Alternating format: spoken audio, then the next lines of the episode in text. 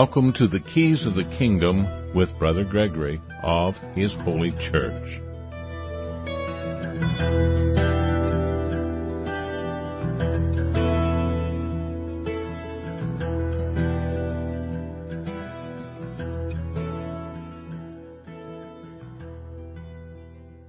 Well, welcome to Keys of the Kingdom. I'm Brother Gregory, and again, we're going to be talking about the Kingdom of God, and we're going to be doing it by looking at Matthew. And uh, Matthew is full of information that uh, mostly Jews would uh, know. a lot of Romans would not catch many of the references made in Matthew because Matthew was writing to Jews, so he's going to be bringing up things that only Jews would know, and we'll see that you know later on when we get into uh, some of the miracles that we see performed by Jesus Christ. He in uh, in Matthew eight, he's going to heal a leper, and uh, then he's he's going to tell him, "Don't tell anybody." Go, go straight to the priest and, and tell them. Show thyself to the priest and offer the gifts that Moses commanded for a testimony unto them. Now, I, I'm not sure where he's going to get this stuff that he's to be offering this gift to. Uh, because there's a lot of gifts mentioned uh, if you go to Leviticus uh, 14. This is where you're going to see these references uh, to what this leper is supposed to do because there's a huge amount of instructions that we find in Leviticus 14 concerning if you've got somebody who's a leper and, and you've come into the land of Canaan that was promised to the people and so Leviticus is telling them what to do and if you have this situation where there's a leper and they call, you know, in the second verse of Leviticus 14, this, this shall be the law of the leper and the day of his cleansing. He shall be brought unto the priest, and the priest shall go forth out of the camp, and the priest shall look and behold if the plague of the leprosy be healed in the leper. So now, what he's doing is he's giving a job to the priest by sending the leper to the, to the priest at the temple. He's not going to show anybody until he goes to the priest at the temple and shows himself. And then the priest is going to have to do all kinds of stuff. And, I, I'm suspecting at that time the priests weren't doing all that stuff because lepers weren't getting healed. they were, they were suffering and they were unclean. They, they weren't allowed to be anywhere. They couldn't bring an offering to the temple because they weren't clean. So he's, now the priest has to do all kinds of things to guarantee that this guy is, is clean. I mean, that's, it just starts with, you know, verse 2, this shall be the law of the leper in the days of his cleansing. But you get all the way up to verse 45 and he's saying, and he shall, he shall break down the house, the stone of it, the timber of it, and all the mortar of the house, and he shall carry them out of the city into an unclean place. So, uh, you know, this, this guy's got, you know, 45 verses of stuff to do. now that he has uh, got this leper who's come uh, to see him. And so you, you're dealing with this situation and now what does it all amount to? what what is going to be going on with the priest when this leper shows up and say that this guy Jesus Christ has healed me, and what am I going to do about it? Uh, what what is the priest going to do about it? He he's got all he's got a huge job ahead of him because and he hasn't probably done it for a long time. He's going to have to consult the scriptures probably to even know what to do. But it's just one little tiny line in uh, Matthew 8. And if you don't understand all the ramifications, and, to tell you the truth, if you go through Leviticus 8, on that page they talk about turtle doves Of course, we've got an article up on turtle doves. Whenever you see that word turtle doves, they're, they're telling you something extra because there was a turtle dove goddess in Sumer and there was the altars of Nissi, which was, you know, the turtle dove goddess was Nissi, but Moses set up the, the altars of Jehovah Nissi. And so it was like the turtle dove goddess altars, but not. And if you don't know the distinction between the turtle dove goddess, altars, and the altars of Jehovah, the Jehovah Nissi altars, you won't know what's going on. And of course, most people don't know the difference. Most Christians don't know the difference. Most Jews don't seem to know the difference because they think religion is about what you think. They don't, they don't have any idea that religion is about how you take care of the needy of your society. Because, and that's one of the strong delusions. And of course Christ was attacking their delusions all the time. Kind of snuck up on them with it.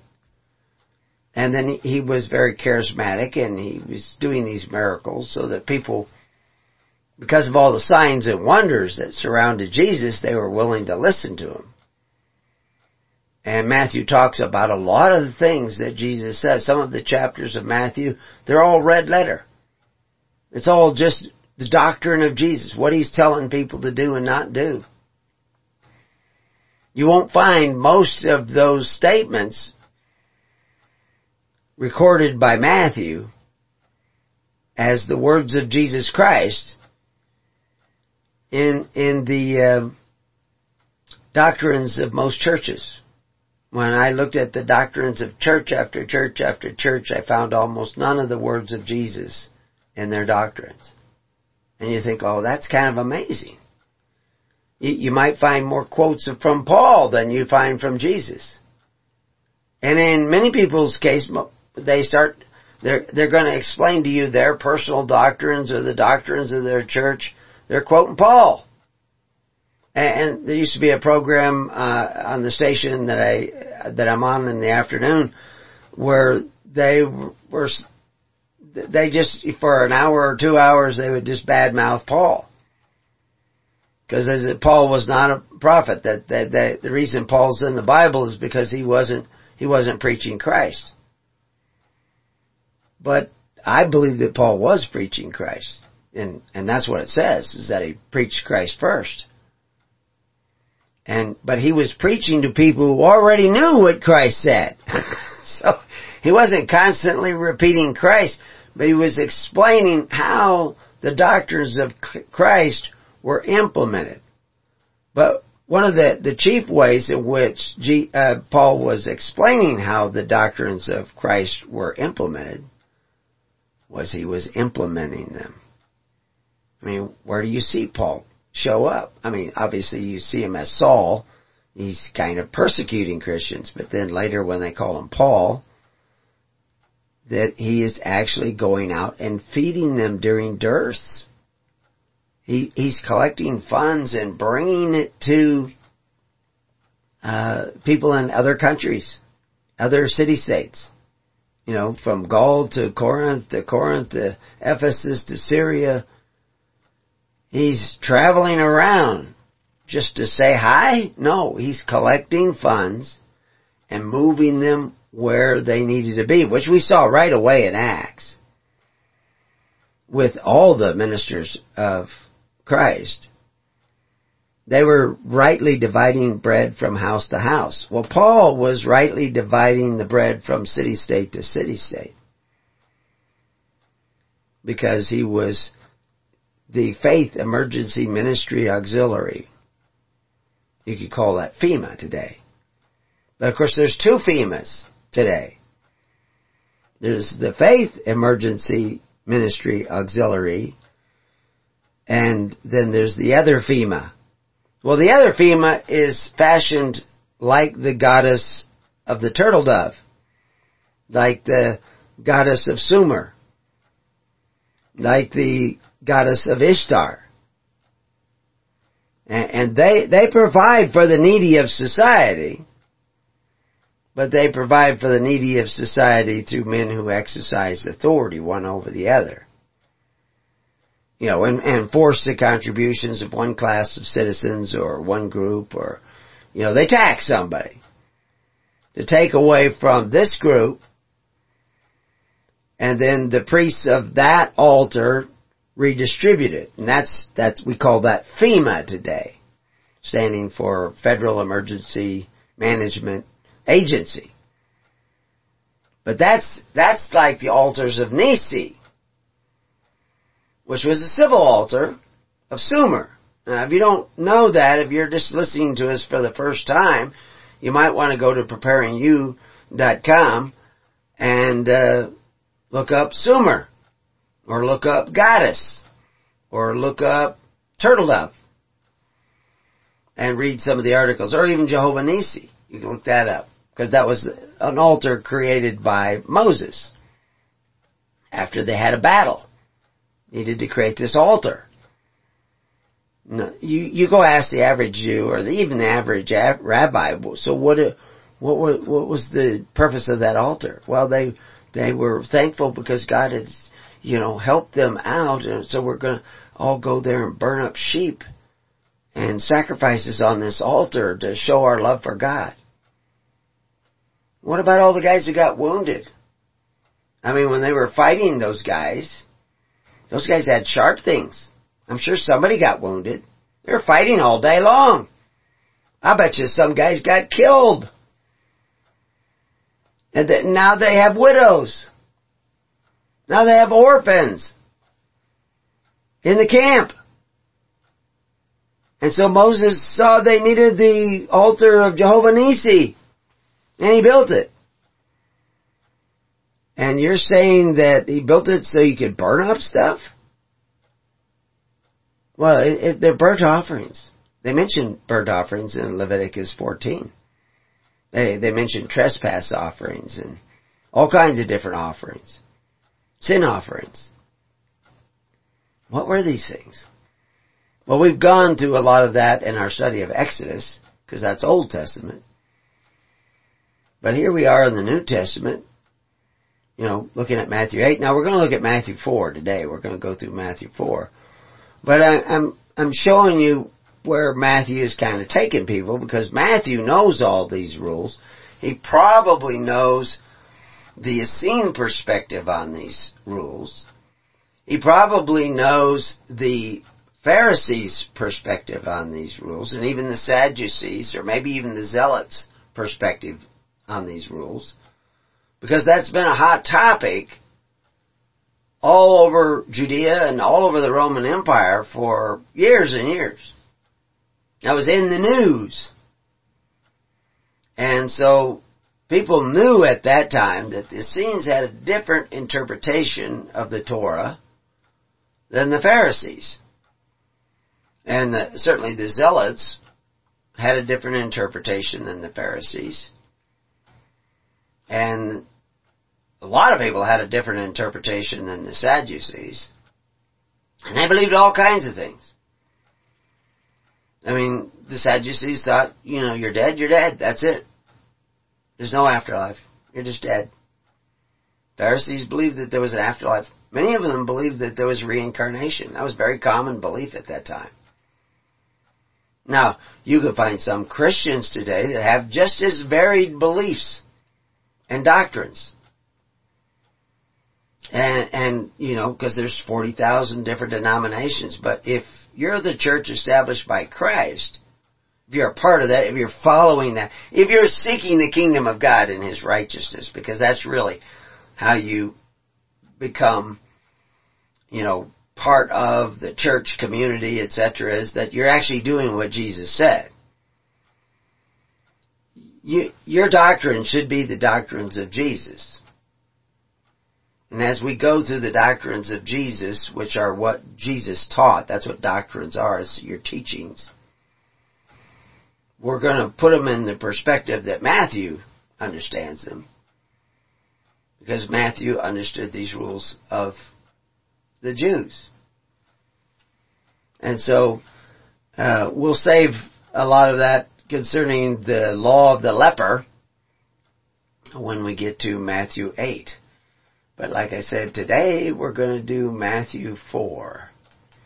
And I noticed I, I was still editing it right up to the moment of the program, but, uh, uh, and, and I'll probably edit it more because there's so many different layers of this. And so we create a side panel on the page and we, uh, put footnotes in and, uh, connect it to other parts of, you know, the Old Testament because Matthew's going to go back to the Old Testament because that's what that's all they had at that time. But Matthew is the beginning of this New Testament, and of course, we're also told that you know they did away with the Old Testament. You know, we weren't under the law anymore, and this is a really a common misinterpretation. Christ very clearly said he came to fulfill the law. And, and that he even says that if you love me, you will still keep the commandments He even talks about the statutes of Moses. But, which is why we started mostly with the Old Testament and the prophets, and, and we could, we will probably return to that. God gives us enough time. But the whole point of doing that is so that we would have a better understanding of the New Testament, which is why Jesus is constantly referring to the Old Testament. And even Paul referred to the Old Testament. But the law that the Christians were not under was the law as prescribed by the Pharisees. Because at that particular time when Jesus comes on the scene, and, and Matthew will eventually point this out, Jesus tells the Pharisees who sit in the seat of Moses that he's going to take the kingdom away from them. He's going to take the kingdom away from them. I just was hearing somebody telling me just before the show that Israel over there in the Middle East is at war with Hamas with rockets. I guess there was a bunch of rockets fired off and and they're firing rockets back, I guess, and everything. I don't have any of the details. But anyway, the that that battle is still going on today, but uh, let me ask you this, if if Jesus is taking the kingdom away from the Pharisees who were sitting in the seat of Moses, and then he said he was going to appoint it to another group, which we see in Matthew and even in Mark and Luke that he's appointing it to his little flock, to the apostles. And then we see the apostles rightly dividing the bread from house to house, taking care of the widows and orphans, dividing what bread? The bread that people offer them, the, the sacrifice, you know, and the bread means the meats. You know, it's, it's a meat sacrifice. A meat sacrifice consisted of measures of flour and oil and, and, uh, that was put into the hands of the ministers. And they rightly divided these possessions from house to house. That's what it means. Dividing the bread from house to house. And so everybody went to the temple to get their welfare, or to the network of temples, uh, which is, again, Christ is building a temple without hands, out of living stones. So they didn't have to go all the way down to this stone structure that was going to be torn down. So there wasn't a stone upon a stone, which is in itself is a metaphor which is why Jesus is sending the leper to the priest, who by verse 45 in that Leviticus 14 may have to disassemble the house because this leper is in it. And of course, this is where the leper is. Lepers had to wear certain kind of clothes. They had to make certain noise. They would like have a bell or something that they would clack or something so that you knew lepers were coming so you could avoid them. He sent this leper, still wearing that outfit, to the priest. But there's the law of the leper that was written way back by Moses, recorded in Leviticus 14. Now this priest is going to have to disassemble a house stone by stone, beam by beam, after he goes, you know, by the time you get to verse 45 from verse 2. And he's going to have to deal with all this And I'm not sure he's, I think that just sending that leper was an attack on his delusion.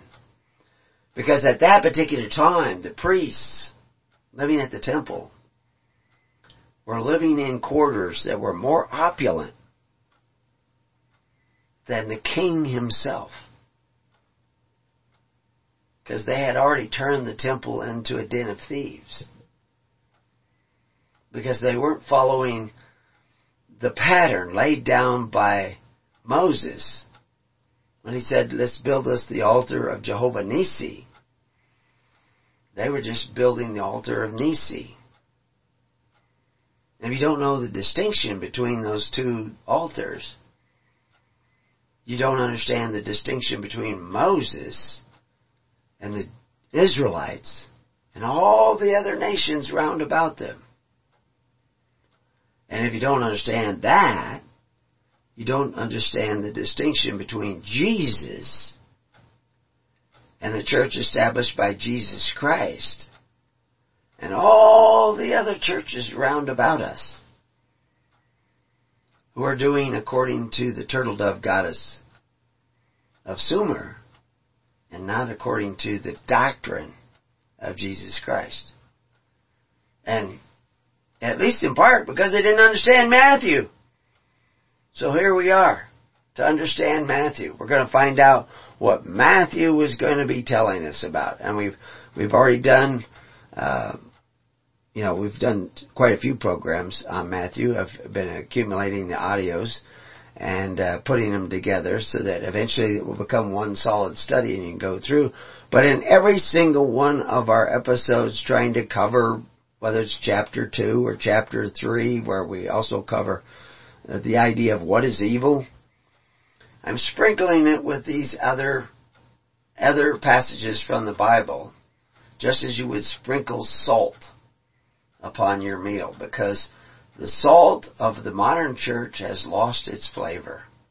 It's got emotion, got a lot of emotion, got a lot of theologies, got a lot of images of self-righteousness,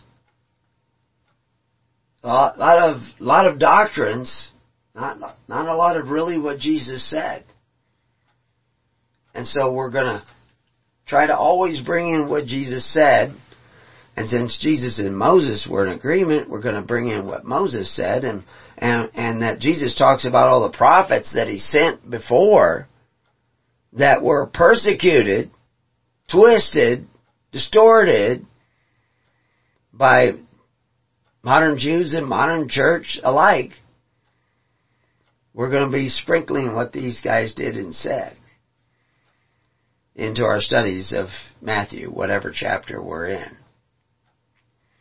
And uh, when we do this, hopefully you also will invite the Holy Spirit into your own house and guide your own thinking concerning these most important matters. Because all the solutions of the world problems, the world's problems today, whether it's rockets in the Middle East or COVID or uh, economy, uh, they're all resolvable. The solution, the salvation from these problems are in the gospel of Jesus Christ. But it has to be the whole gospel. And so that's why we're going to look at Matthew 4 when we return to Keys to the Kingdom after a brief break.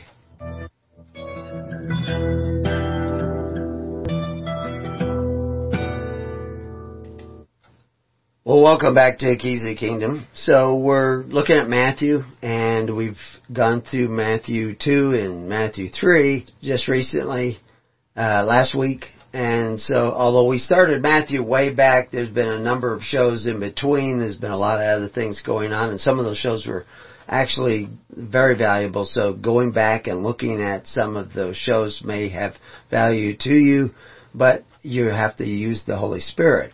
But very clearly that we, we see where John the Baptist is preparing the way with this idea of repenting and uh, seeking the kingdom of heaven, which is at hand. This, I mean, he was saying, Repent ye, for the kingdom of heaven is at hand. And uh, the voice of one crying in the wilderness to prepare ye the way of the Lord. Make his path straight. Well, this is what Christianity was called, was called the way. It's very clear that the Pharisees were not going the way of Moses. It's pretty clear that the Zealots weren't. It's obviously clear that the the the Sadducees weren't. Uh, some of the Essenes seemed to be pretty close, but they weren't all the same either. So we want to look at the different distinctions between the Pharisees, Sadducees, and those who did begin to follow Christ. Where was the conflict? Well, John the Baptist was out there in the wilderness because there was already a conflict. There was a conflict back with the days of Herod. And uh, so they they wanted to hear John the Baptist. They didn't go to Jerusalem. Jerusalem came to him. All of Judea were going out to him, Um, as we saw in Matthew three. But then he talks to them, calling them generation of vipers, who hath warned you to flee from the wrath to come. so John the Baptist was warning them course, he's doing it out there in the wilderness, and he was real popular by then because he was doing all kinds of things for people. You know, by creating this network of charity, because he was saying, you know, how when they asked him how it worked, he says, you know, if you have two coats and your neighbor doesn't have one, share, do the same in meats. So what he was setting up was a way in which to redistribute the bread from house to house to take care of the needy of society through pure religion. Because when you do that, you will produce fruits. And those fruits include the social bonds of a free society. And so that's how he was preparing the way. But he also talks about an axe is laid to the root of a tree that is not bearing fruit. It's going to be hewn down and thrown into a fire. So he's warning of this. And he talks about somebody coming after him.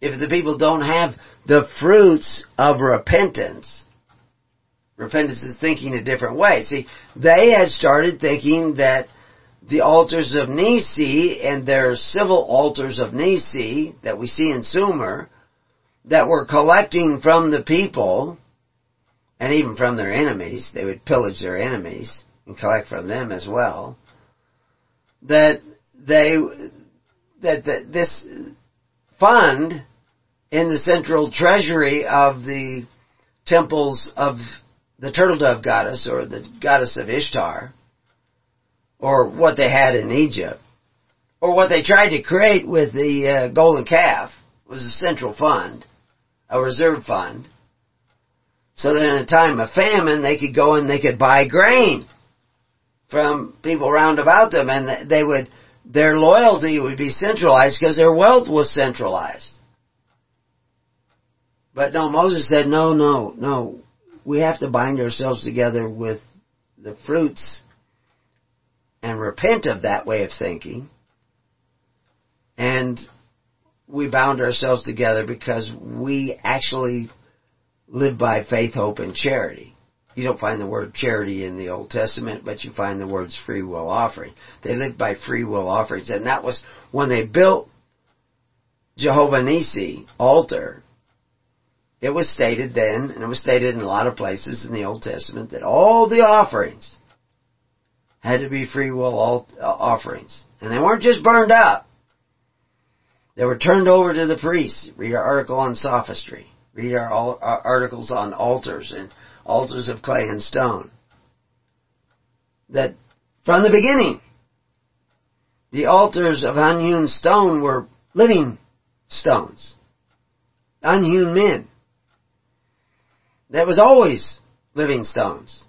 That is always what Moses was teaching.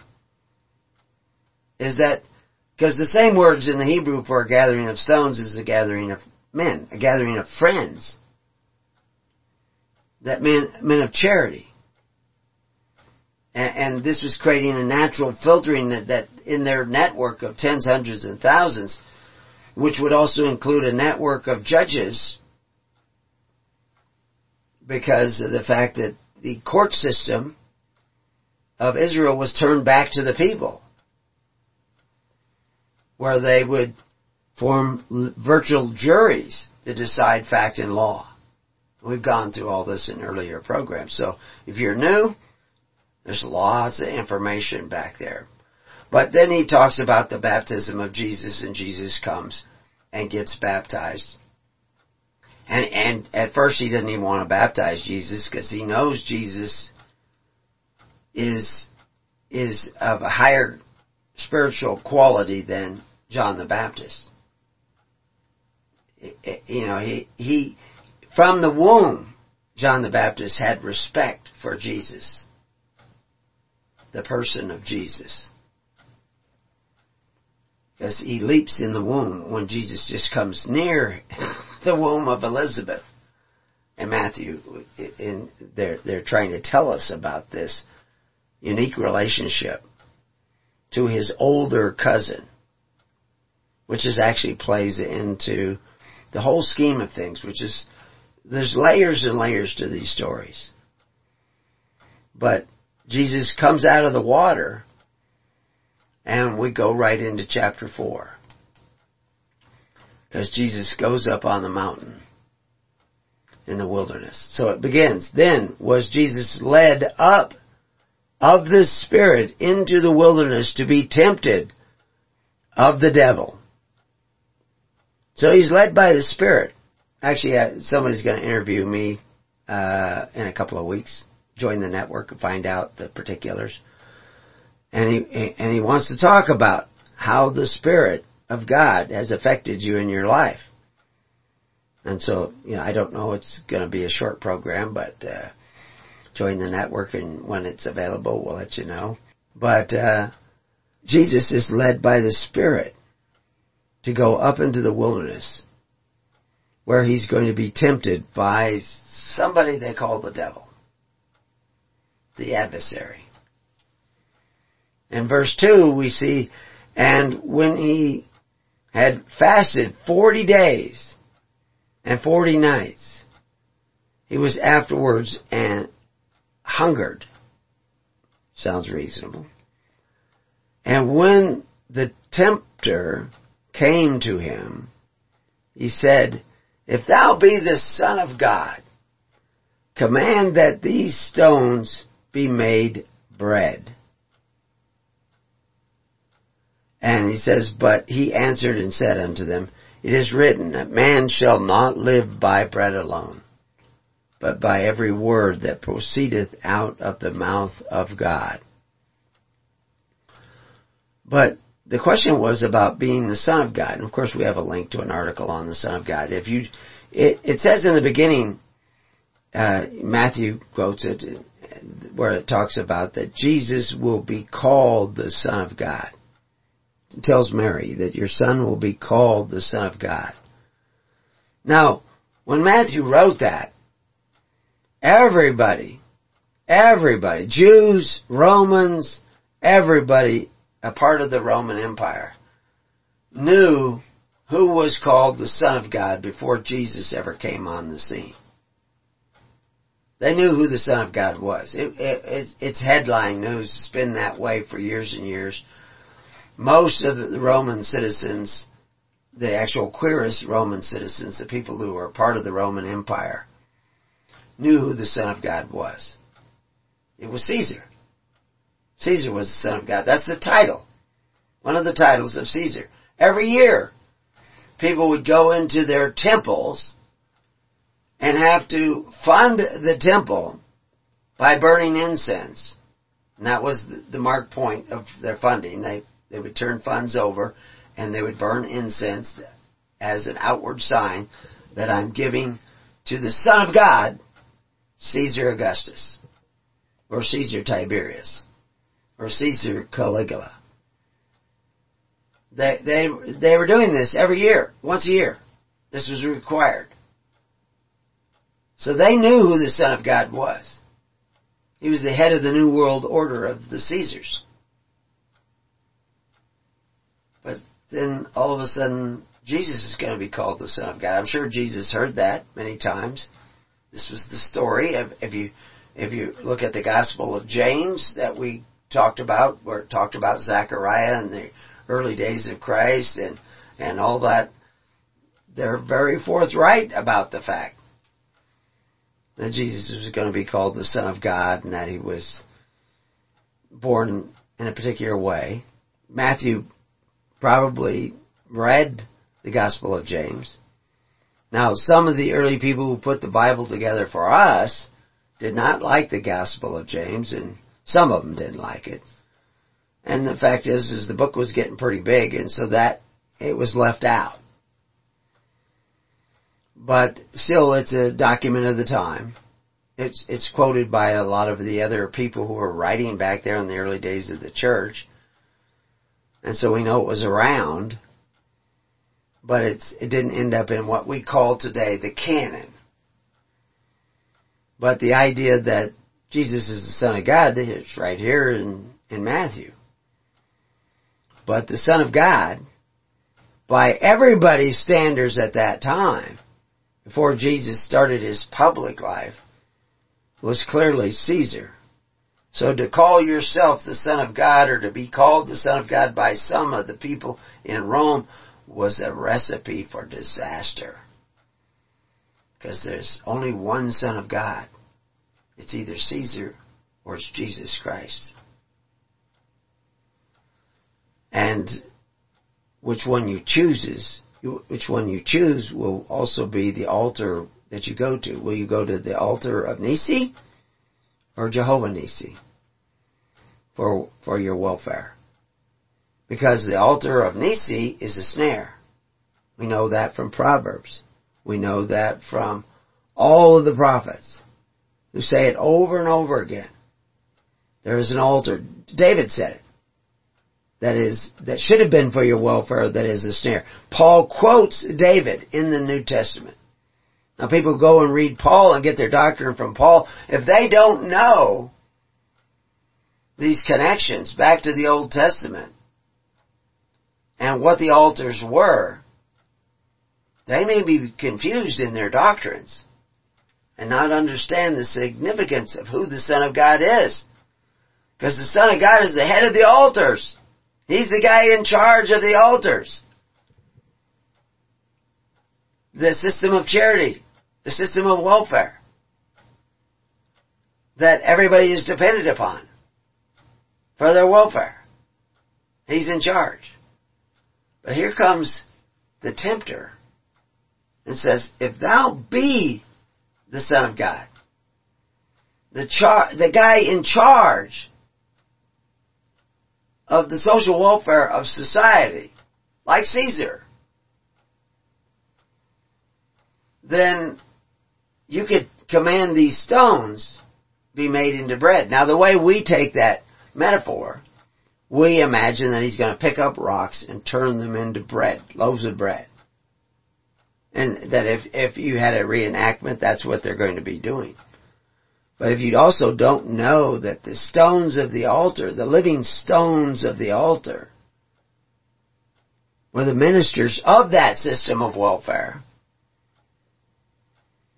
and he, and he's saying, "Will you turn those stones into bread for you?" Like the high priests had been doing already in Jerusalem, because we said at the beginning they were living in quarters more opulent than the king himself.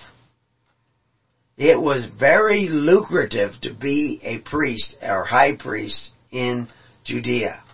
There was a great deal of corruption in that government office.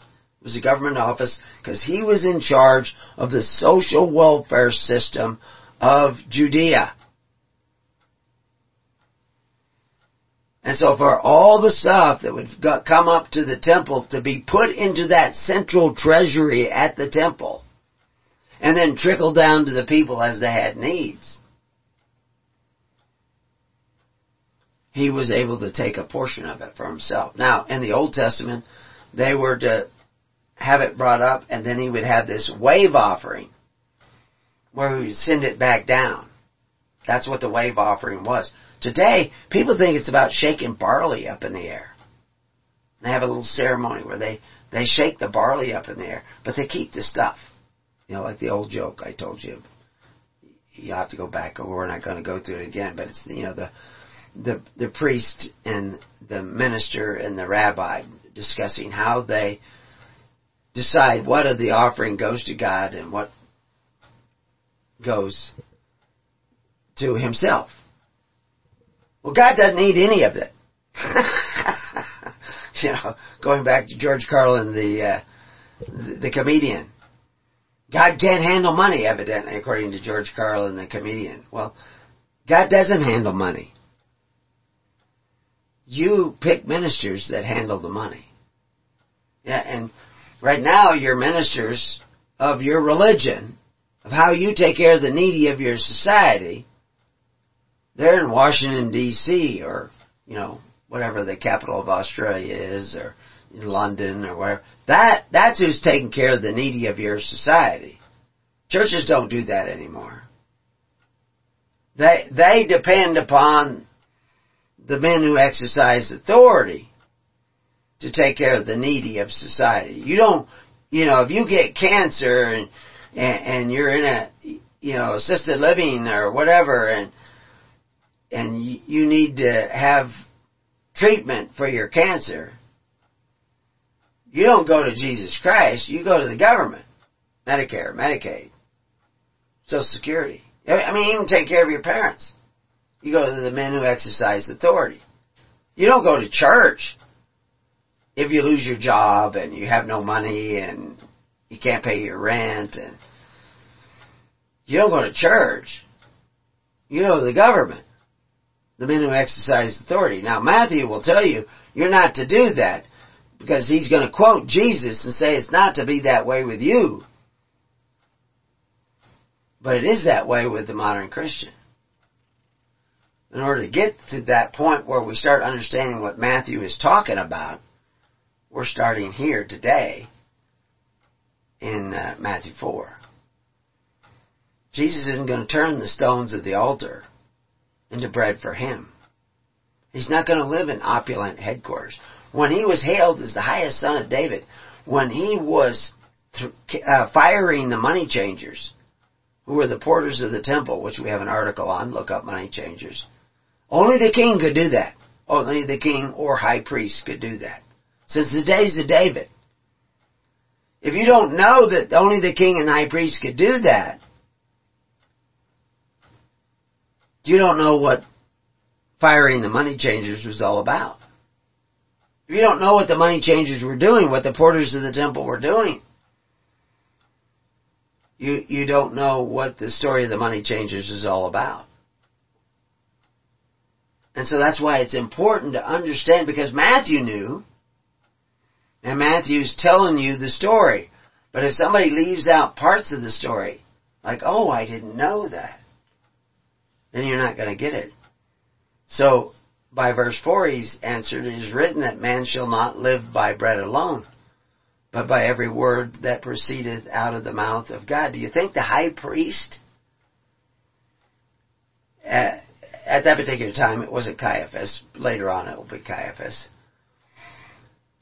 Do you think he was listening to the words coming out of the mouth of God? The healing ability of Christ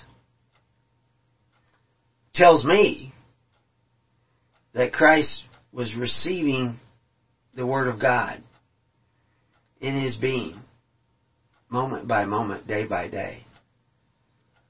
Because the Word of God is what brings all life. It's not the words printed on the page. Those are words printed on the page, but the Word of God actually creates life, heals. As the Word of God comes through you, goes out to others. It can heal. Paul healed. Paul evidently had some problems himself that were not healed. And he carried that burden. But that healing was coming from the Word of God. And the best we can hope for is to become conduits. And the way to become conduits is repent, think differently. Understand what the gospel of Matthew is really all about. Verse 5 Then the devil taketh him up into a holy city, a separate city, and setteth him on a pinnacle of the temple, and saith unto him, If thou be the Son of God, cast thyself down, for it is written, He shall give His angels charge concerning thee, and in their hands they shall bear thee up, lest at any time thou dash thy foot against a stone. But Jesus said unto him, It is written again, Thou shalt not tempt the Lord thy God. Now these are the temptations of Christ that, and, and, and, you know, we have a whole article on the temptations of Christ that go into this in much more detail. But basically, these are the temptations that each of us face. First is it's about using other people to put bread on our own table. And here, it's about tempting God. One of the names for God in ancient cultures is fate.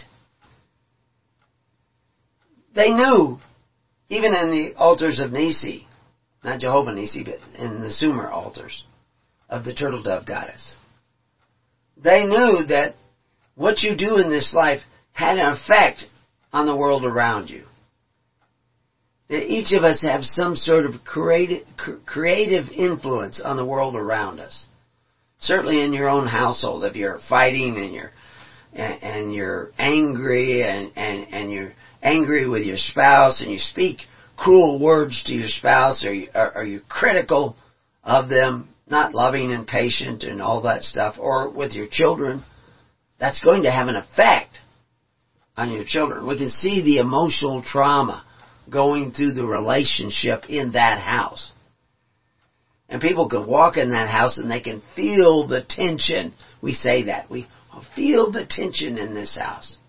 You can come into a room where somebody was just arguing and you didn't even hear the argument, but you feel the tension. Oh, I can tell you stories about that because I'm very sensitive to that because we live out here so far. I mean, you just go into, we, we have the thing where you go into town and and we're mingling amongst hundreds and hundreds of people because you're in stores, etc. And you're picking up on all the tension in every everybody's life because the, it's it's coming out of them. It's like energy coming out of them. Well, Jesus had an energy coming out of him too. We see it with the lady who touches the hem of his garment and is instantly healed. And he feels what he calls the virtue go out of him. But what, why is he fasting up here? He's not just fasting, he's fasting and praying. He's fasting from all the things of life that are a distraction to receive the Word of God coming into him so he can begin his ministry. And so that he can be filled with this Holy Spirit and, and come down. But with that power comes temptation, always. Power corrupts because with power comes temptation. So he's going to be the Son of God, called the Son of God. He's going to have the power to turn the stones of the altar into bread for himself, like the high priest is already doing, which is why the high priest is living in these opulent headquarters. But Jesus isn't going to do that because he knows that that will not bring the life of God into him. It will distract him from it.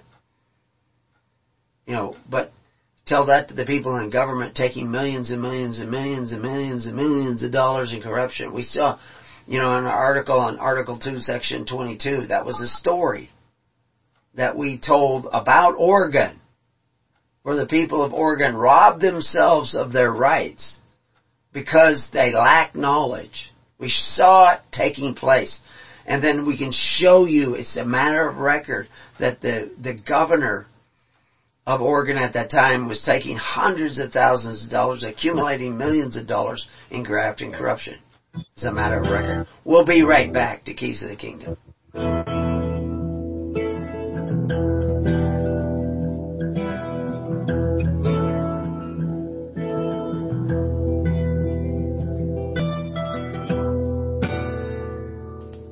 So welcome back. So we were talking about corruption, corruption in the world, corruption in the priesthood uh, at the time of Jesus Christ. We've got an article up on the Sanhedrin. The Sanhedrin, about this same time, walked out because of corruption. It was immediately that the place where they walked out of was immediately refilled by other people claiming to be the Sanhedrin. And we'll see eventually that Jesus appoints 70 which is what consists of the Sanhedrin. That's 70 guys normally, 70, 71, 72 guys, depending on the role that they play. And uh, it was because of corruption. So while the priests of the temple were living high on the hog in opulent, and the reason I say they lived in these more opulent headquarters is because of the excavations that go on in Israel. They eventually got down to excavating the ancient priesthood's uh, quarters, and they found them more lavish. More expense was paid in the production of these quarters where they lived than even amongst Herod and his, you know, like Masada and places like that.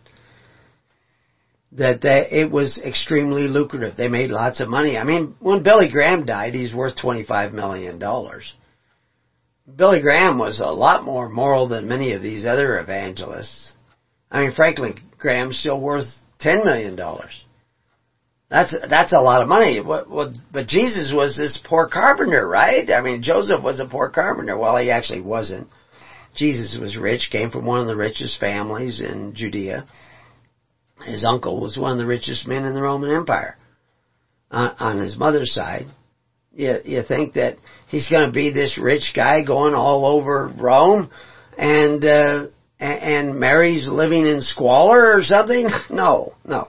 And it even tells us in 2 Corinthians 8, 9 that though he was rich, for your sake, he made himself poor.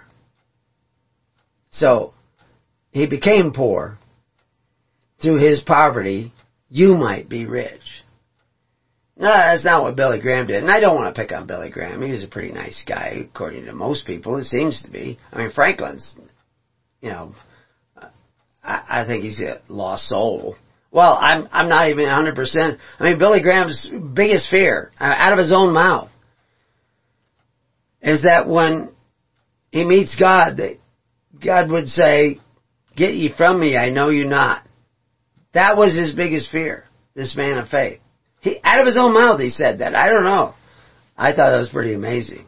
But, you know, maybe there was something to that. But he, according to all the evidence, he's worth $25 million when he passed away.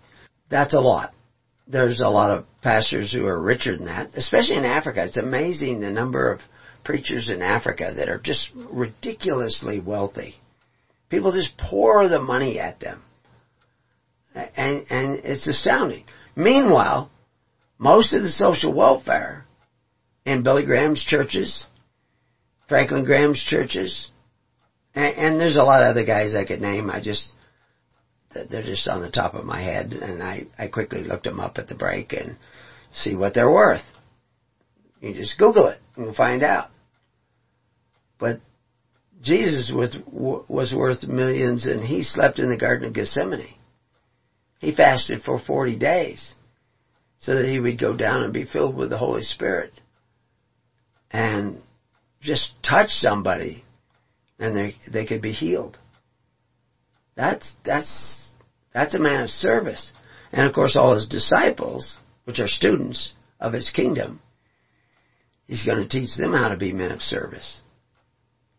To provide pure religion to the people through free will offerings alone. People will tell you that's impossible. Well, it's impossible if you're not Christians. It's very possible if you are Christians. But in order to understand that, you have to admit that you're not Christian now. But that's a good news to find out that you're not a Christian now, because now you have time to repent. And you can become a Christian. You can actually even get born again. Uh, but I know a lot of people already want to think they're born again. But of course, a lot of the Mo- uh, the Pharisees wanted to think that they were children of Moses, but they didn't even know Moses. This pattern keeps repeating itself throughout history. It's called delusion. And one delusion leads to another delusion. Until you pervert the natural use of man and woman and people don't even know if they are a man or a woman. I mean, that was one of the things with the zealots at that time. There were a lot of men who were dressing up like women.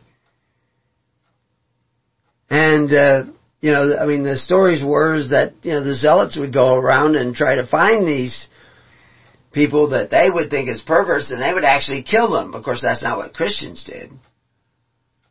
But zealots would do that. Of course, the zealots are the ones who ended up in Masada all killing each other. They, they were men of faith, but they had a faith in their image of religion. They had a faith in the doctrines of their religion. But religion, again, is how you take care of the needy of society. And because if you don't take care of the needy of society through faith, hope, and charity, your only alternative is to either neglect them altogether or take care of them with force, fear, which ends in fealty, where you become subject to the sons of God that rule your nation. And they have too much power and they fall to these temptations. And they turn their positions into graft and corruption, where they take millions and millions of dollars. Like I was saying, the governor at the at the time of Article Two, Section Twenty Two was took uh, at least one donation was two hundred thousand dollars in her campaign fund from George Soros, and she'd already announced she wasn't going to run again. So why is he giving her two hundred thousand dollars for her campaign fund? Well, it's tax free. It's public record. It goes into that fund. She can take out of that fund anytime she wants. She may have to pay taxes on it if she takes out of it, but she could borrow against it. She had several million dollars in her fund, mostly from out of the state.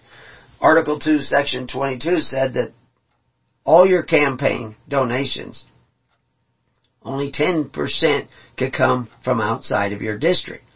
This was passed by the people of Oregon in 1990s and became a part of the Constitution of Oregon, Article 2, Section 22 to protect because they saw outside money coming into Oregon influencing Oregon politics. And they wanted to put an end to that. And they did. They thought. But nobody enforced the law. By the time, you know, I come along and report on this, almost 80% of all the candidates, depending on where you draw the line, uh, from mayors to to uh, congressmen to senators to governor, they were all in violation, some to greater or lesser degree. But if you had over 10% of your donations coming from outside of the state or outside of the district in which you're running, you couldn't keep it. If you kept it, if, if you kept it, if you accepted it, you lose your right to the office automatically you're thrown out of office. Your office is no longer valid. You have no more power in your office, and you can't even run for that office again for several years. The problem was, he brought this to the attention of the Republicans, because most of the Democrats were guilty, the governor was guilty. I mean, this is, you have to remember in the time, people were fleeing the state. Senators were fleeing the state so that they could not vote on bills they knew were disastrous, but they, it, but if they couldn't get a quorum, they couldn't pass them. So they fled the state. As this has been a practice long time in American history. Uh, Lincoln did it. Lincoln actually jumped out of a window so they they would not have enough people to vote, so that uh, that they couldn't pass a bill that he was against. So it's a tactic. It's kind of a hokey thing, but sometimes desperate times have des- desperate measures. So this was going on in Oregon when Article 2, Section 20 was overthrown, 22 was overthrown. It was overthrown by the people because they were, they're stupid. They lack knowledge. And the media was controlled and the media said, oh, we have to do this to stop corruption when it was actually being passed to increase corruption. Same thing going on in Judea. They had corruption. People walking out of the Sanhedrin saying, we're not going to even be a part of this anymore. This is so corrupt. For one thing, the Sanhedrin didn't really have legislative power originally when it was created by Moses. It had developed that. You go read the article and find out how they developed legislative power. But it's because the people had perverted the purpose of the altars and had taken on altars like the altar of Nissi rather than the altar of Jehovah Nissi.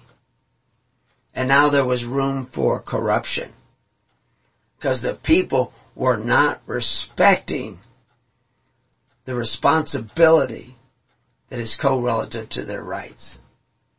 So anyway, we we kind of covered that. So these temptations that we see facing Jesus are facing your politicians.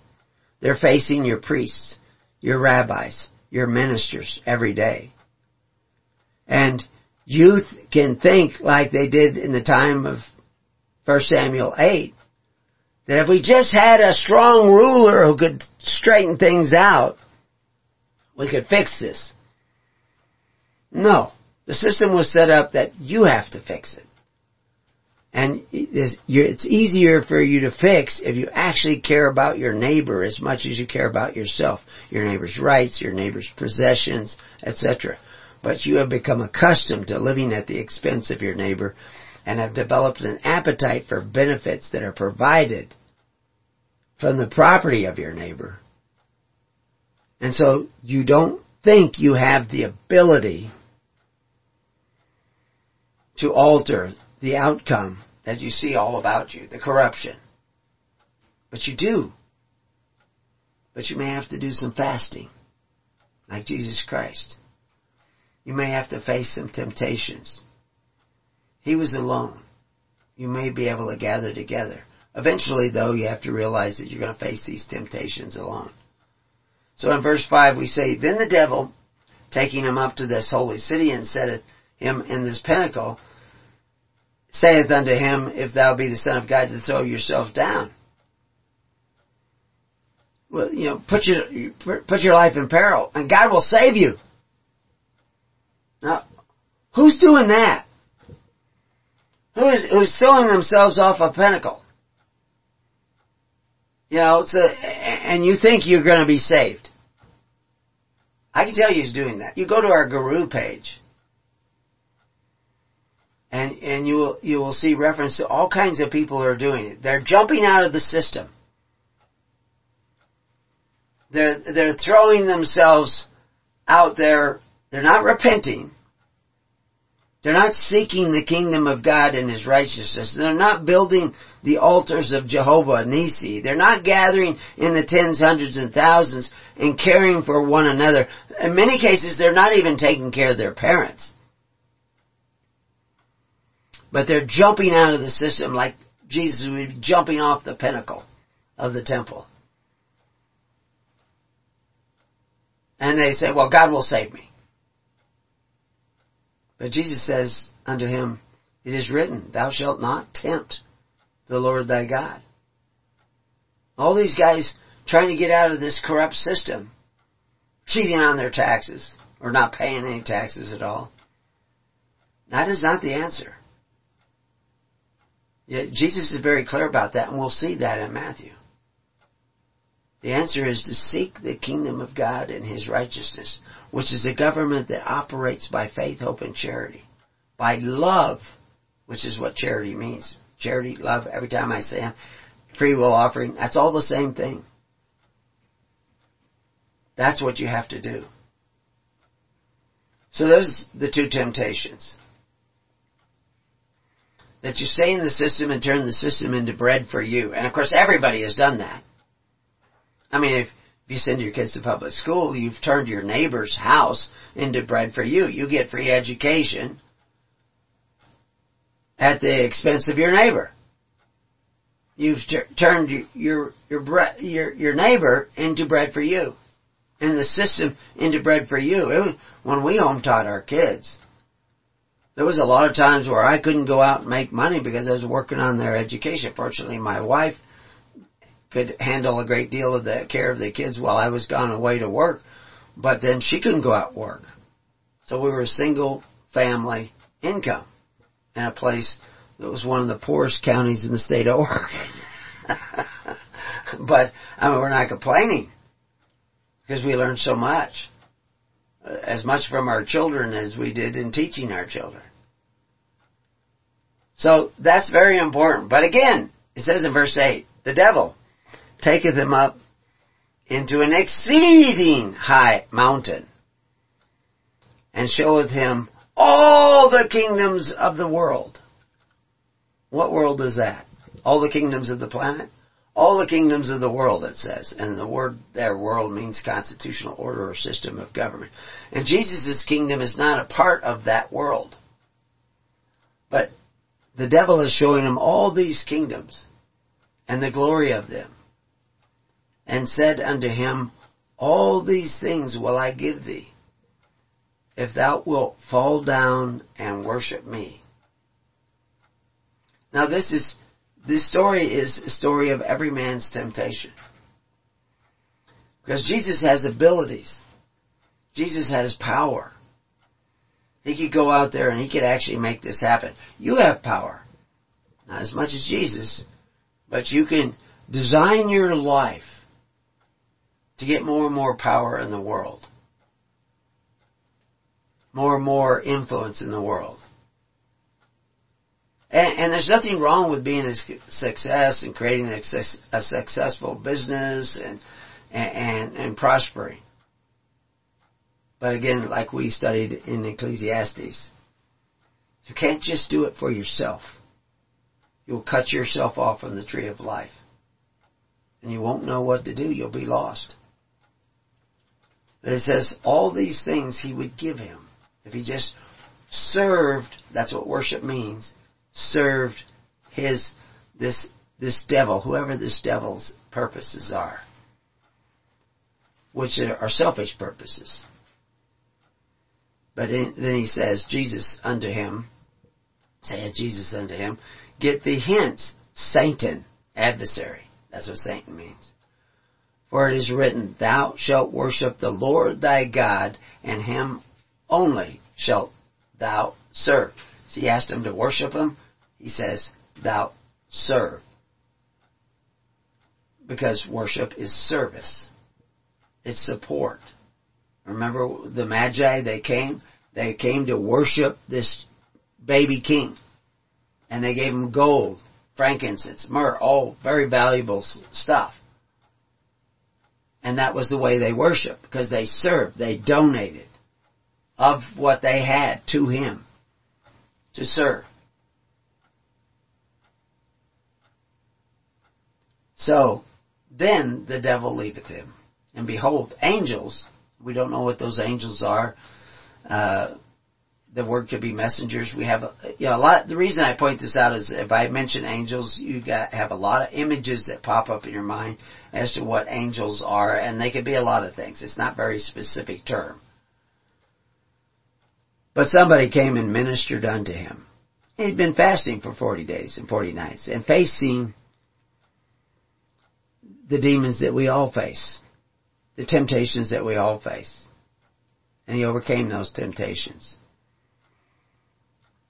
Now in verse 12 it says, Now when Jesus had heard that John was cast into prison, he departed into Galilee. So all this is kind of coming along pretty close on the heels of each other. The leaving, he says, and leaving Nazareth, he came and dwelt in Capernaum, which is upon the sea coast, and the borders of Zebulun and Nephthalim.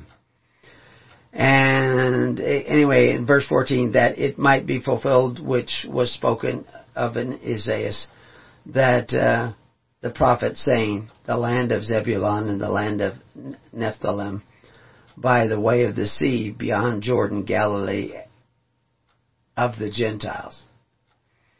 So there's prophecy. I should put footnotes in here so you can see where those prophecies are. But I can tell you this: the names of those places had meaning back there when you go look at them in the Old Testament, and that there was a reason why they were mentioning these different names. And, and you go to some of our older studies, and you'll see this: the people which sat in darkness saw a great light, and to them which sat in the region and shadow of death light is sprung up. So, what he's saying is this is the beginning of the ministry and Jesus was that great light and those who sat in darkness could now see this great light. But like I said before, the, the light of righteousness is like the love of Christ, the love from Christ is like hot coals on the head of those who do not love the light. So you had to have ministers come along and create a false doctrine of Christ. And of course, Jesus told us that this would happen. So that you could deceive many people into following this false image of Christ. And they would continue to sit in darkness. And they would not repent. And therefore they would not produce the fruits worthy of repentance. But Matthew writes in verse 17, From that time Jesus began to preach and say, Repent, for the kingdom of heaven is at hand. And of course, I've, I mentioned before that only Matthew mentions kingdom of heaven.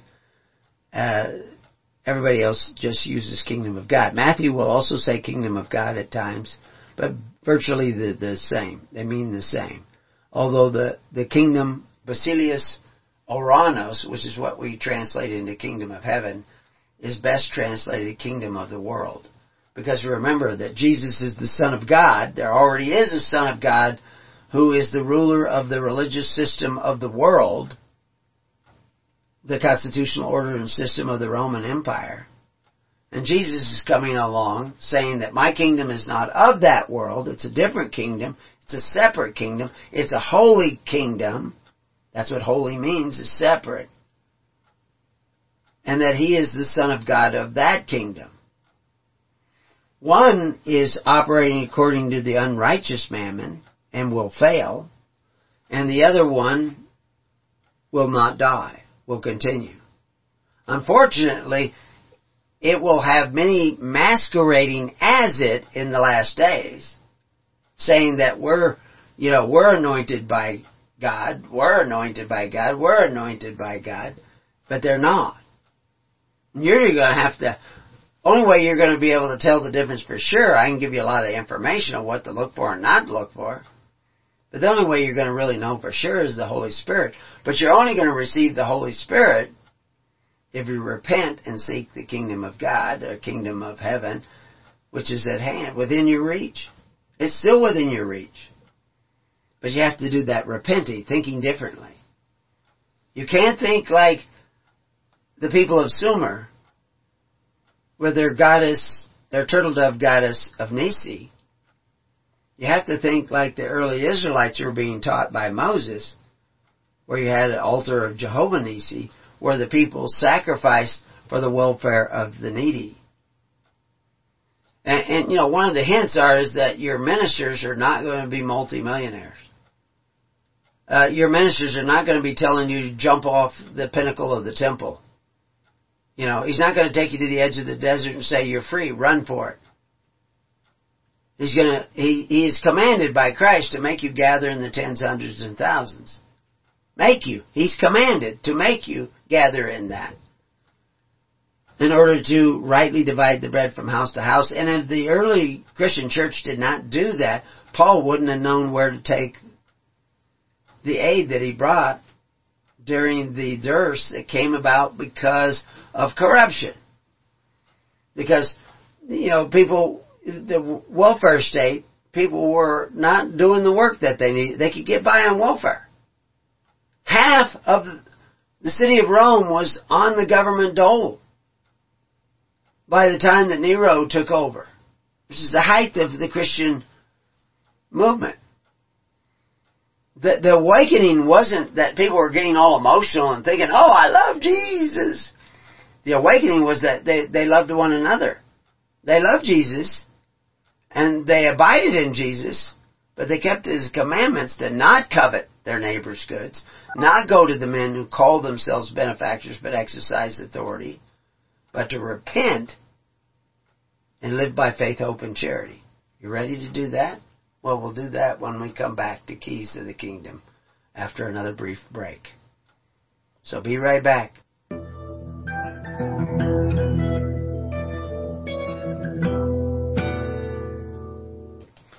Okay, welcome back. Well, we, we got to uh, verse 17, which is basically, this is the doctrine of Christ, is to repent for the kingdom of heaven is at hand. Another way of saying that is within your reach. It's not where you go when you die. It's for the living. He'll tell you that later. But it's, it's within your reach. And it's, it's not a con job. But you, then the question is, you need to know what the kingdom of heaven is. Of course, we have a link there to the kingdom of heaven, which is the kingdom of God, to give you an idea of what that is. And of course, that's what we've kind of been doing as we go along. But as we get into verse 18, Jesus is walking by the Sea of Galilee, saw two brethren, Simon, called Peter, eventually, and Andrew, his brother. So Simon and Andrew, Peter's brother, uh, is right there, and they're casting a net into the sea, for they were fishers. And he saith unto him, Follow me, I will make you fishers of men. And they straightway left their nets and followed him. So according to this, you know, despite what the movie sometimes looks like, depending on what movie you watch, Peter and Andrew just right away go. You know, Andrew supposedly knew John the Baptist and all this stuff, but they were they were fishing, and he says, "Come follow me." Uh, they're they're hot on his trail right away, and going on from thence,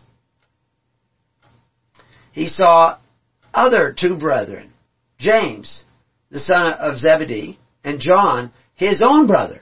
We can expect that, okay, he saw these two guys in a ship with Zebedee their father mending their nets. And he called them and they immediately left the ship and their father and followed him. So this was clearly the, the brother to Zebedee because they have the same father. And so they immediately left the ship and their father and followed him. So you see these bits and pieces. There's a lot of this in Matthew. Matthew's a little bit longer than like Mark.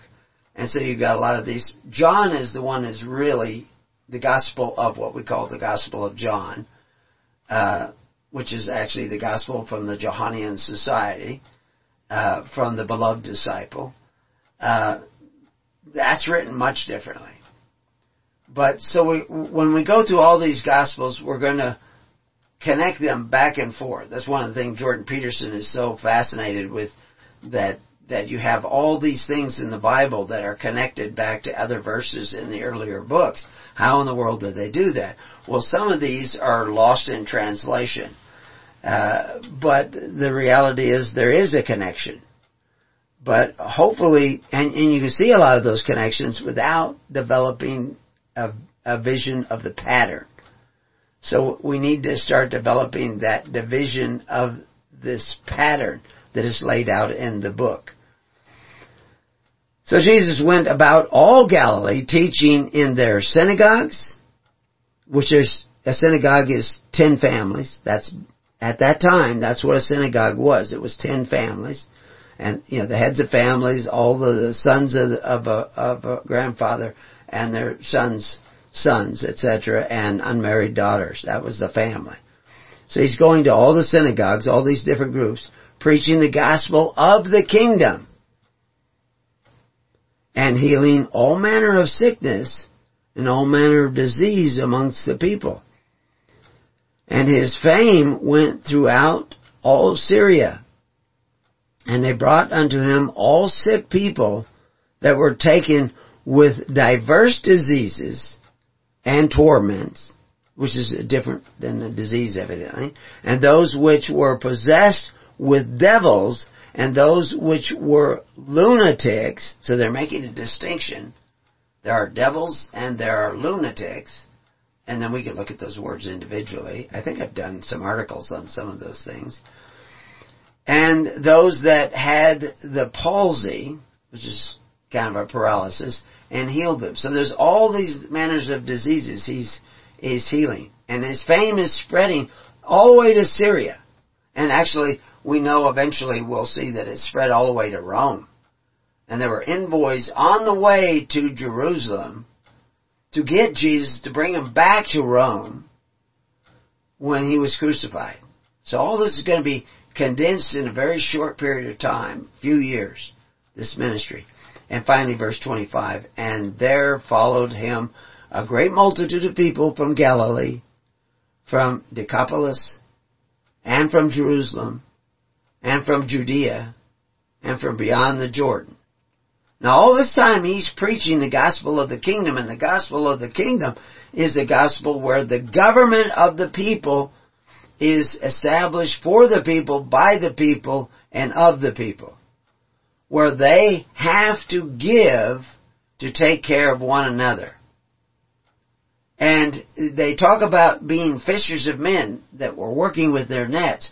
We know there is a welfare according to David and according to Paul and according to the prophets, according to Proverbs. There is a system of welfare that has dainties from rulers, which is a snare and a net. They almost always say it. They don't always, but many, many times they say a snare and a net. And he's saying we're going to make a different kind of net.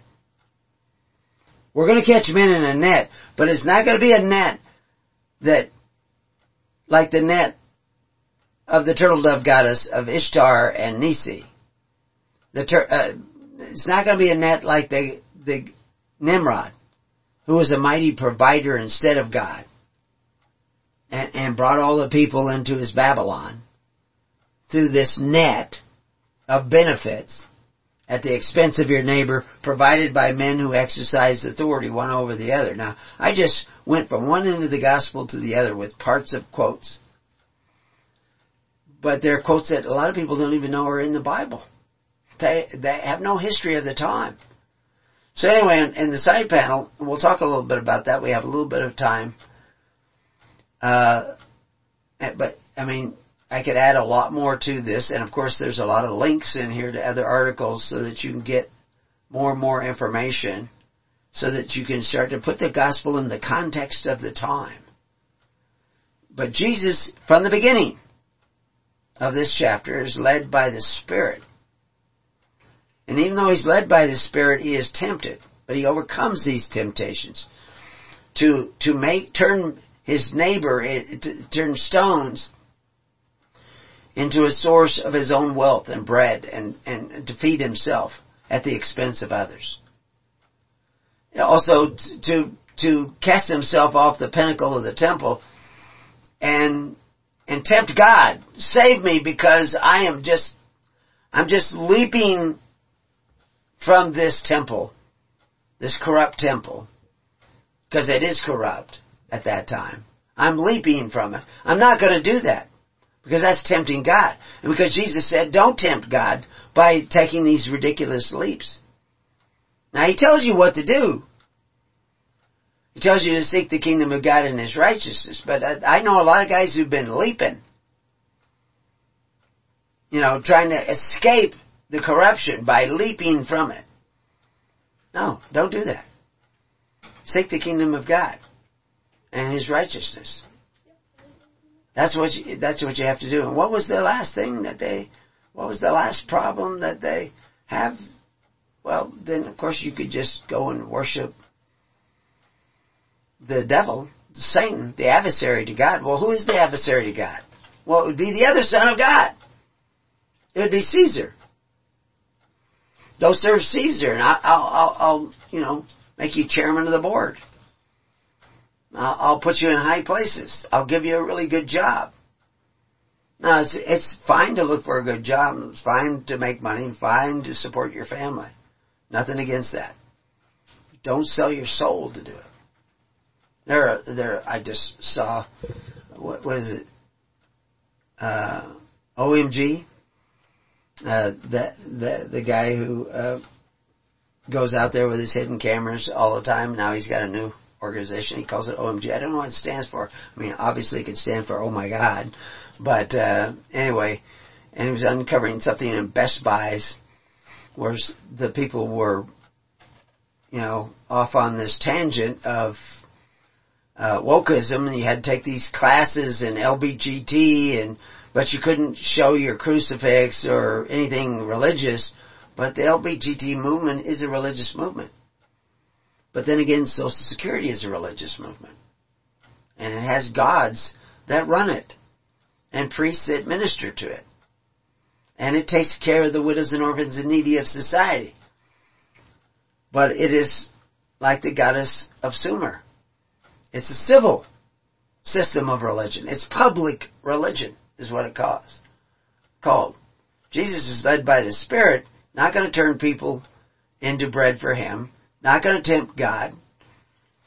But uh, by the time we get down to verse 4, he desires for the free bread, especially those through covetous practices at the expense of your neighbor, is the root cause of the corruption of man and often is made manifest through what we call today, or some will call today, certainly since the 1850s have called, legal charity. And men who exercise authority, men who force the offerings of the people through a legal civil government, and then the government redistributes the produce from that legal charity from house to house. Now they also incorporate another system in that often, which is those ministers of that legal charity can borrow money against the future. Of course that will curse your children with the debt. Uh, but they can also do that. And, but they, the purpose is, is to provide a social welfare for the people. You know, free stuff. At the expense of others through men who exercise authority. Now we know Christ has forbid that. You know, I have a link to an article, Exercise Authority. I mean, he, said it in Matthew, Mark, and Luke, that you, you're not supposed to do that. You're not supposed to go to the governments of the world, the governments of the Gentiles, who exercise authority one over the other, call themselves benefactors, provide benefits. It's not to be that way with you. So you know right away that anybody who's doing that is not really a Christian. Now they may be doing that right now because they're on Social Security or they're on welfare. Okay. I got it. But repentance is a process of turning around and looking the other direction. Going the other way. And, and it's, it's time we go the other way. Now, I, I quote, just to put this in perspective, people of the time, Cicero, Marcus Tullius Cicero, who, who saw the, the problem with the free bread that Rome was handing out, and of course it's the same with the free bread that the Pharisees was handing out, which was provided by the Corban of the Pharisees, which Jesus himself will say makes the word of God to none effect. But Cicero says the evil was not in the bread and circuses per se, but in the willingness of the people to sell their rights as freemen for full bellies and the excitement of the games. Of course, now we have the games on TV and we can have it on big screen TVs with surround sound, which would serve to distract them from the other human hungers, which bread and circuses can never appease. Well, that's what Jesus is saying. Man does not live by bread alone.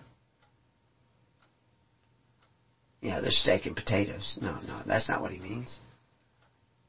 He's talking about the other hunger, the hunger of community, the hunger of fellowship, the hum- hunger of camaraderie, the hum- hunger of uh, being social animals. The social bonds of a free society that only come from a society that allows their neighbor to freely give to their needs. If you're not allowing your neighbor to freely give to your needs, or your wants or your desires, if you're compelling the offerings of your neighbor to take care of the needs of society, you're not going to develop the social bonds of society, of a free society. You're going to develop the binding of fealty You're going to go back into the bondage of Egypt. Which is what Rome was doing. And Marcus Cicero saw that this was the problem. They were willing to sell their rights. Now some don't want to sell their rights, they want to keep their rights, but they just want to jump off the pinnacle. They don't want to lay down their life for their fellow man. They want to imagine they're laying down their life for God by tempting God to take care of them, by not actually seeking the kingdom of God and His righteousness, which is a network of people who are actually learning what it means to love one another.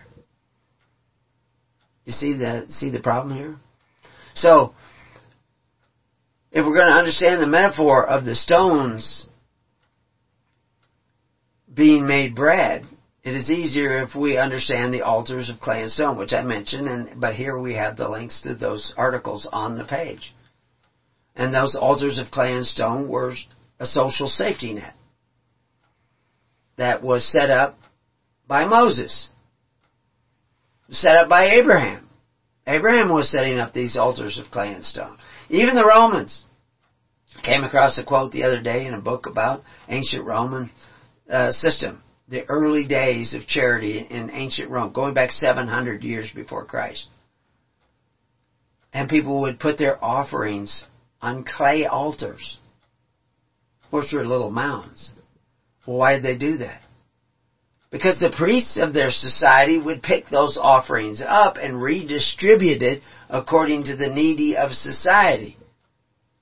So all, all a, a priest of their society would do is he would pile up a mound of dirt, or he could pile up a mound of stones. Uh, that would become his altar, or another one, they had footstool altars where they'd put three stones on the ground and another big flat stone on top. So anything set on that altar or crossing that altar was now belonged to the priest. It was burnt up to the person who gave it. Now that priest would distribute it to the needy. And they did that so that it was very understood. You could, you couldn't sit back and say, oh, you know the, the brown cow that I have out in the field, you can take that. No, you know, you had to actually take it to the place. Cause then he could say later, well, he gave that to the ministry. No, I didn't mean that cow. I meant that brown cow. so they they created a system where you actually, I mean, they, even the Romans did this with their Temple of Janus. You had two gates. You had a gate you brought stuff in, and a gate that went out. So they, the priests were not distributing stuff that was not already given. And, and they started with a system that was freely given. And then they moved to a system where you wrote down what was given, and then when there was there was produce coming from that, it was like an investment house, then you would get a share back. And that's the beginning of this, uh, like stock brokerage. Ephesus did the same thing. A lot of bookkeeping involved with that. But the kingdom of God doesn't work that way. It works uh, in, in a much different way. Old Testament did it that way with free will offerings. New Testament did, did it that way with charitable offerings. And those altars were the practice of pure religion, which had been promoted by Abraham and Moses. But if you don't understand that the altars were a system of social welfare, it was not a superstitious deal where you were just burning up sheep, burning up bread, burning up oil, you know, just throwing all this stuff on the fire when there were widows and orphans to be taken care of. Now the Pharisees knew this. They had their ritual sacrifices too. But then there's a way they could take certain things out of the sacrifice before they burned up the sheep, and then they turned that into a commercial enterprise.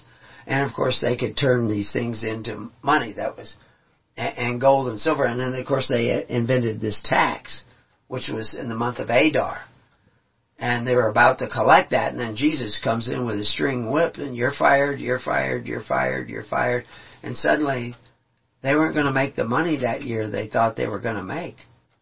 And that's why Christ had to be crucified. And then that's why Christians were persecuted, because the Christians who could see this light that was showing why we had so much corruption at that time in government I mean, Caesar Augustus was one of the richest men also in the world. But he would go up there, they had a little hut, like the early Roman huts, made out of clay, and you'd bend these twigs over and you'd cover it with, daub it with mud and everything in a little hut, and then have this leather-like door. And they lived in those huts. Well, he had one of those constructed up there, and he would come out of that hut every morning like that's where he slept. Nobody talks about the tunnel that goes over to the more lavish quarters where he actually slept.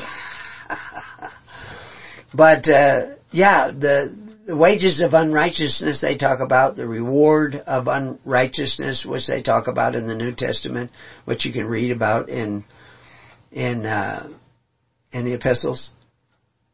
They're the results of covetous practices of going to men who exercise authority and force their contributions of your neighbor under the threat of being arrested, of their property being taken away, of them being thrown into jail, and even if they resist, being shot. Augustus Caesar was the son of God of that, that kind of system. Right today, at the time of this recording, Biden is supposedly in charge of this system of the United States. But they both operate by force. And they both provide benefits through covetous practices. Augustus Caesar, one of his campaign promises was a return to the republic. Now they want to return to the democracy. Of course, it was never supposed to be a democracy. Democracies get you in trouble. All of the early forefathers of the American Constitution were opposed to democracy. But people don't even know the distinction. Of course, we have articles that explain that distinction. But the most important thing to, is not learning everything that we have to offer in this mega site of information. It's learning to care about one another. Stop being the masses that have developed an appetite for benefits and have become accustomed to living at the expense of others and depending for their livelihood on the property of others and start seeking the kingdom of God and His righteousness. Uh, like I said in Matthew 21, he, he foretells he's going to take the kingdom away from the Pharisees because they don't understand this. They don't want to understand it. And when they're faced with the explanation, they hate Christ. Most of them. Some of them actually repented. But what, what had actually gone on, and we talked about this before, and we'll talk, we have lots of articles on baptism, rabbinical baptism, what Herod was doing, uh, what system he was creating. He built the temple of Jerusalem, he built the temple of Rome, and over there, Netanyahu's got, well, they don't have a temple yet, but they have all the, they have this system of social welfare. He just rolled it back a little bit and the country started prospering. If we actually went back to the pure religion of Jesus Christ, you wouldn't have any more ministers that have, that are worth $25 million. As a matter of fact, in order to be an actual ordained minister of Jesus Christ, you have to do what Jesus Christ did back there in Corinthians. You know, Corinthians, 2 Corinthians 8, 9. For ye know the grace of our Lord Jesus Christ, that though he was rich, yet for your sake he became poor, that ye through his poverty might be rich, might be well off. And, and of course all his, all his ministers, they were told to do the same thing. You know, sell all you have, give to the poor, come follow me. That they, they put themselves in a position and, and they had to do it at that time because so many people had already, now John the Baptist, I think some of these fishermen, Peter, I don't think he was, so therefore probably Andrew was not. They were not in this system. That's why they were called idiotes in the Greek. Which doesn't mean they were unlearned. It doesn't mean that they were idiots, even though that is where we get the word idiot. It means that they were unregistered. It doesn't mean they were unlearned men. They were unregistered. They did not register with the rabbinical baptism of Herod, where you joined his system of social welfare through compelled offerings. you know, a system like what FDR offered you and your parents and your grandparents.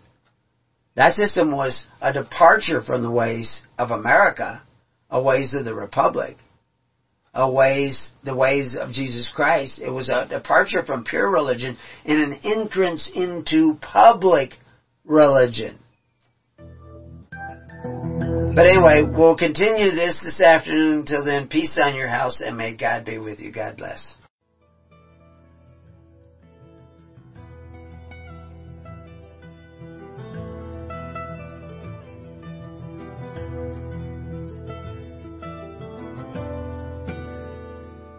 You have been listening to The Keys of the Kingdom with Brother Gregory of His Holy Church. For more information on the educational ministry provided by His Holy Church and Brother Gregory, including services, counseling, lectures, books, and other audio materials, please write to His Church at Summer Lake, Box 10, Summer Lake, Oregon 97640.